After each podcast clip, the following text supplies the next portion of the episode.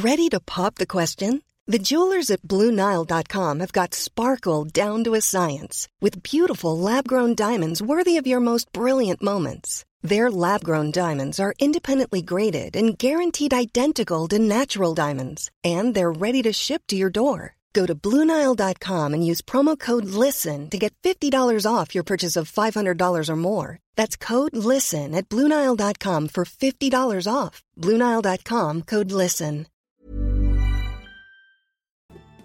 Good morning. Welcome to Rondelle 55's Old School Music Review podcast. This morning, it's all about the gospel groups, and I'll feature the Highway QCs. Uh, this group, they have been active since 1945, and they launched their careers.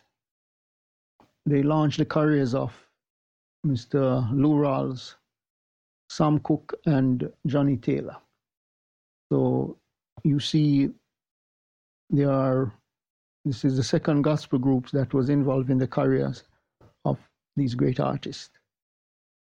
For songs you can listen to, Somewhere to Lay My Head, and I Heard.